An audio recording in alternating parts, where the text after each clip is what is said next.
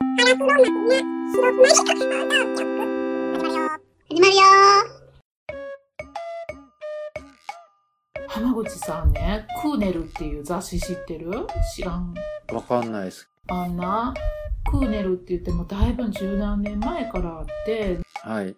そのクーネルってやつは外国とか日本のはい。文化的な話とか民族的なこうこういうおしゃれなものがありますよとか外国にこんな可愛いものがあってとかこういろんなレシピあったりとか、まあすごいいい雑誌があったんやな。はい。それ私すごい好きで定期で買っててもう今も残してるんやんかもう捨てられへんくてうん。写真自体も綺麗し紙質もいいし何とい年う経こってとはもうも廃刊になってるんですね。それがなちゃうねん去年か一昨年ぐらいえにー編集長が誰かが変わってリニューアルしたんやんかあらま。その前のそのクーネルの良さを全く引き継がへんもう全て捨てたような雑誌 に名前だけクーネルは残ってるんやけ どなんか小林あさ今み見さんまっしてた。マガジンハウスですね。昔なんか女優さんやった人がなんかこうパリのファッションについて語るとか、もう韓国料理についてなんあらまかあ語るとか、もう何これみたいなはい。まあいまだに戻ってないんやけどなその路線はあらららららららら。だからもう写真の雰囲気からもう全部ぶち壊しよなるほどう、ねう。ん、確かにね、今、マガジンハウスのホームページでね、うんクーネルのバックナンバー見てますけど、うんその黒のところまでの表紙だったら僕も手を伸ばすと思います。うんあの、うん病院の待合とかでも。うんけど、赤になってからのは絶対見ないですね。そうやろ私もこの雑誌のために発売日もワクワクしながら本屋さんに行って何回も何回も読み直してたのにこれもいい。シトサンドイッチとかね。もうなネットでよろず相談。楽しそうですね。そうよネットですごいもう高価で今取引されてるからなバックナンバーがえーそうなんですかうんうん、絶対売らへんえけどね、ーそんなに古くないじゃないですか。2003年から、あ、もうで10も何年10経ってる年のかう。ん十何年経ってるでしょ確かに、写真の感じとかもすごいいいですね。そうそう写真もすごい凝っててななんかな普通の日常に寄り添ったあの、うん雑誌やったんやこの80なんてもう、ここの辺からただのファッション誌ですね。そうそれで何がしたかったんと思ってなんでこんなパリパリ言ってるんですかフランスの話ばっかりになってそうまやすけどろ。どな いした旦那フランス人欲しい人たあちの料理のレシピにしてもなんかそのクーネルの関連の書籍まとめた書籍とかも何冊か私持ってるんやけどこう料理のレシピでもこういろんな人の1ヶ月の晩ご飯をこう写真を淡々とこう撮ってカはいップ麺がの日もあったら友達と食べてるパーティーの食事があったり自分ではいこうちょっと丁寧に作った食事やったりみたいなこう一覧のページがあったりななんかほんまに工夫された本やったんよなんか編集長が変わってしまったから、なんかリニューアルしよう思って私編集長を変えたんかなと思ってたけどなんかまあ、やっぱけどクーネルのリニューアルを悲しんでる人は多いみたいですね。ほんまやね、うんうん。この本に載ってたから、一時期な、えっと、日本で流行ったオーロラシューズっていうのがあったんや。どこやったかなアメリカかなんかどっかの靴うん。オーロラシューズ。流行ったんですかこれ2足今もあの手入れして履いてる。かわいいっすよ。うんなんかヌリヌリしてるんですかちゃんと。うんうん。ミンクオイルみたいなの塗って。へえ、かわいい。うんけどこれはなかなか探偵は履けないタイプですよ な。大切にしていかなあかん靴ですね、これは。そう、そうなの。うん、かわいいですね。僕こういうシルエット好きっす。うん。ポポコッとした。僕ね、中学生の時からミーツっていう本買ってて、うんうん。ミーそっツ、ちでよう売ってるでしょミーツってあれじゃん、あのバーとかのやつじゃないそうです。それを僕、う中学生の頃から、あの、飲み屋さんとかいっぱい載ってたりといかやするやつそれは最近なんですよあ。そう昔はうね、ん。なんか写真とかのページももっと多かったし、うんご飯屋とか今比重すごいですけど、うんそんなんじゃなかったし、うんその大人の世界を垣間見てるみたいで、うん心斎橋とか難波とか京都とかの地図、うんミーツのイラストで覚えたんですよ。それぐらい好きで集めていってて大人になって見たら今なんかただのグルメ雑誌みたいにそうやんな。なんか僕知ってた頃のと変わっちゃってるなっていう。もうなんか予算自体が違うん違うバブルの頃とかうん。やったらなすごい企画いっぱいあったけど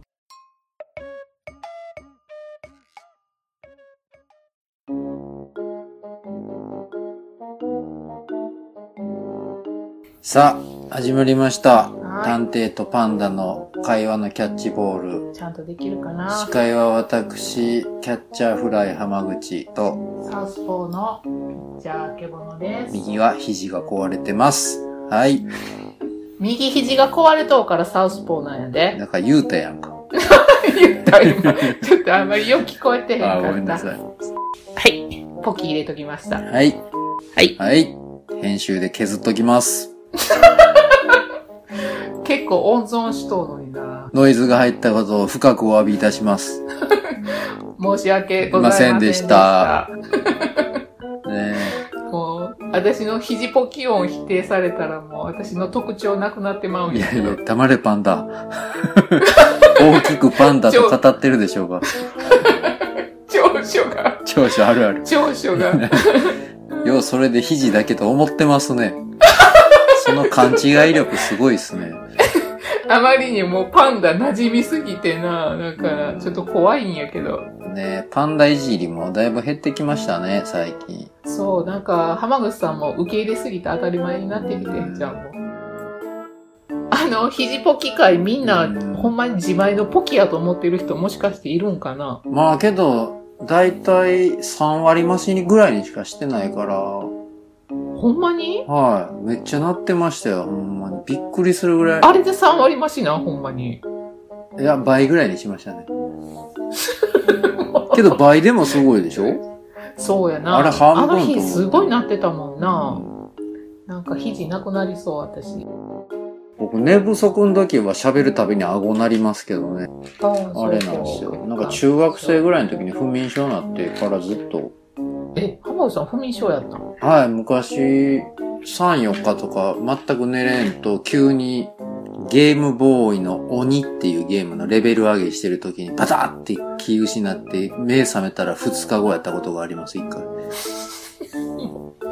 もうなんか浜口さんの思いば思い出話大体おかしいもんな。で、病院連れてかれて、めっちゃ弱い睡眠薬みたいなの渡されて、それで、友達の爽やかぶどうに入れて友達も気絶しまし たね。良い子のみんなは真似するなよ。誰がそうねんすよ。それやっぱ私、ぶどう、ぶどうじゃない、ジュースの記憶がこれ飛んだんやろな、多分な。爽やかぶどうネットで見ました見た、こんなボトル見たことないもん。今までの、うん。あの、肘で返事しないでもらえま す聞こえた。あの、聞こえてへんかな今までのと思ってんやけど子供の時からので、懐かしい、あれもう一回飲みたいっていうジュースなんですかえっとね、蜂蜜レモンかな。あーあった。一時期すごいあったやろ、蜂蜜レモンブームが。昔ね、カンカンで売ってる頃ありましたよね。そう、そう。小学校の時、高学年ぐらいの時やったのかな、あれ。あれやったら飲みたいかな。僕はあの、透明のコカ・コーラ、クえリアタブっそんなんあんていうやのつ。うん、あれ、駄菓子屋でよう飲んでましたね。全然知らんな。あれは、なんなんやこれ、と思いながら。ほんまに味コーラの味がするだ。ったはずです。若干違ったと思うんですけど、けどまあ、コーラはコーラだったと思いますね。え、あの粉のジュースは粉のジュースは自分で買って作るとかあんましなかったですね。粉のジュースをストローにつけて舐めるねん。んペロペロペロ吸うペねん、ロ。粉を。粉を吸う、吸引するんです。みたいに。うん。いや、 ちょっとよくわからないので、浜口さんがいつもやっとうみたいな。こらこら。こら、やってないやってない。僕は今熱中してやってるのは歯間ブラシだけですわ。ああ、歯間ブラシな。浜口さん決まった歯ブラシって使ってるん今フィリップスです。私なんかいつも買うのセリアの、セリアって100均のやつちゃいますね。そうそう、あの、田辺重吉っていうおじいちゃんが乗っとうな歯ブラシがあるんやんか。何その、めっちゃ強そうな。知らない。浜口さん調べて、田辺重吉って。田田辺重吉。もう出ました、出ました。www.jukichi.jp で皆さん見てください。私たち株式会社田辺は日本でのものづくりに誇りを持って日本製の歯ブラシを作っています。市場のニーズに敏感に反応し、半歩先を見据えて常に進歩した歯ブラシを作っています。うん。マジか。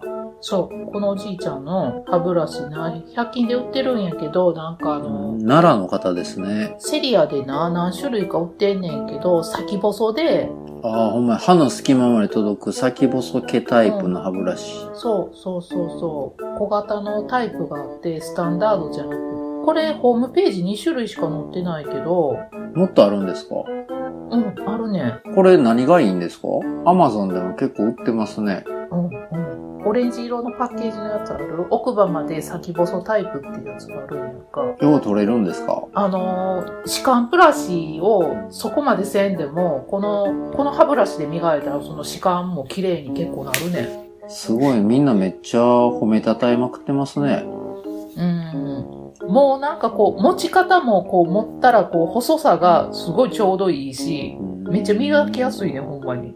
100均で売ってんねや。もうん。う重基私これだからもうそんな大量10本にく。らい買いだめしてるもん。重基地も作ってないでしょ、こんなもん。重吉が作ったわけじゃないと思うけど、田辺の誰かしらが作ってんじゃん。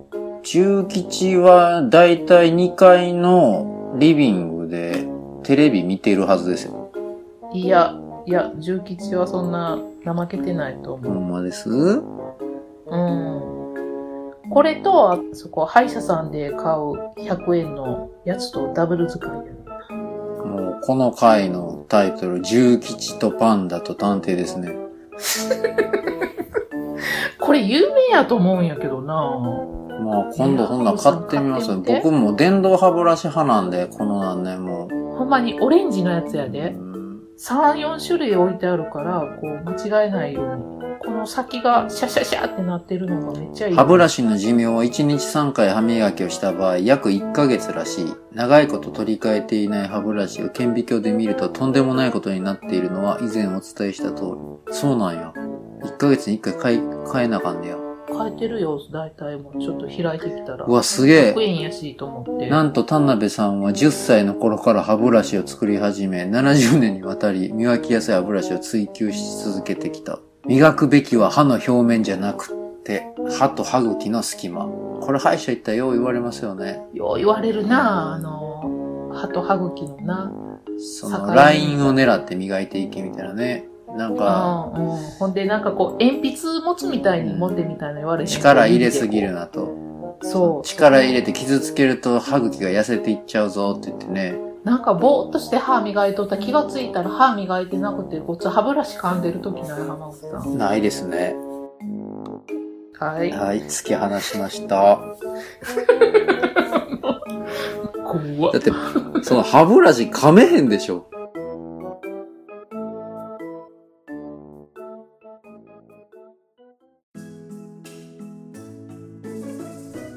腹猫ではご意見ご感想をお待ちしています。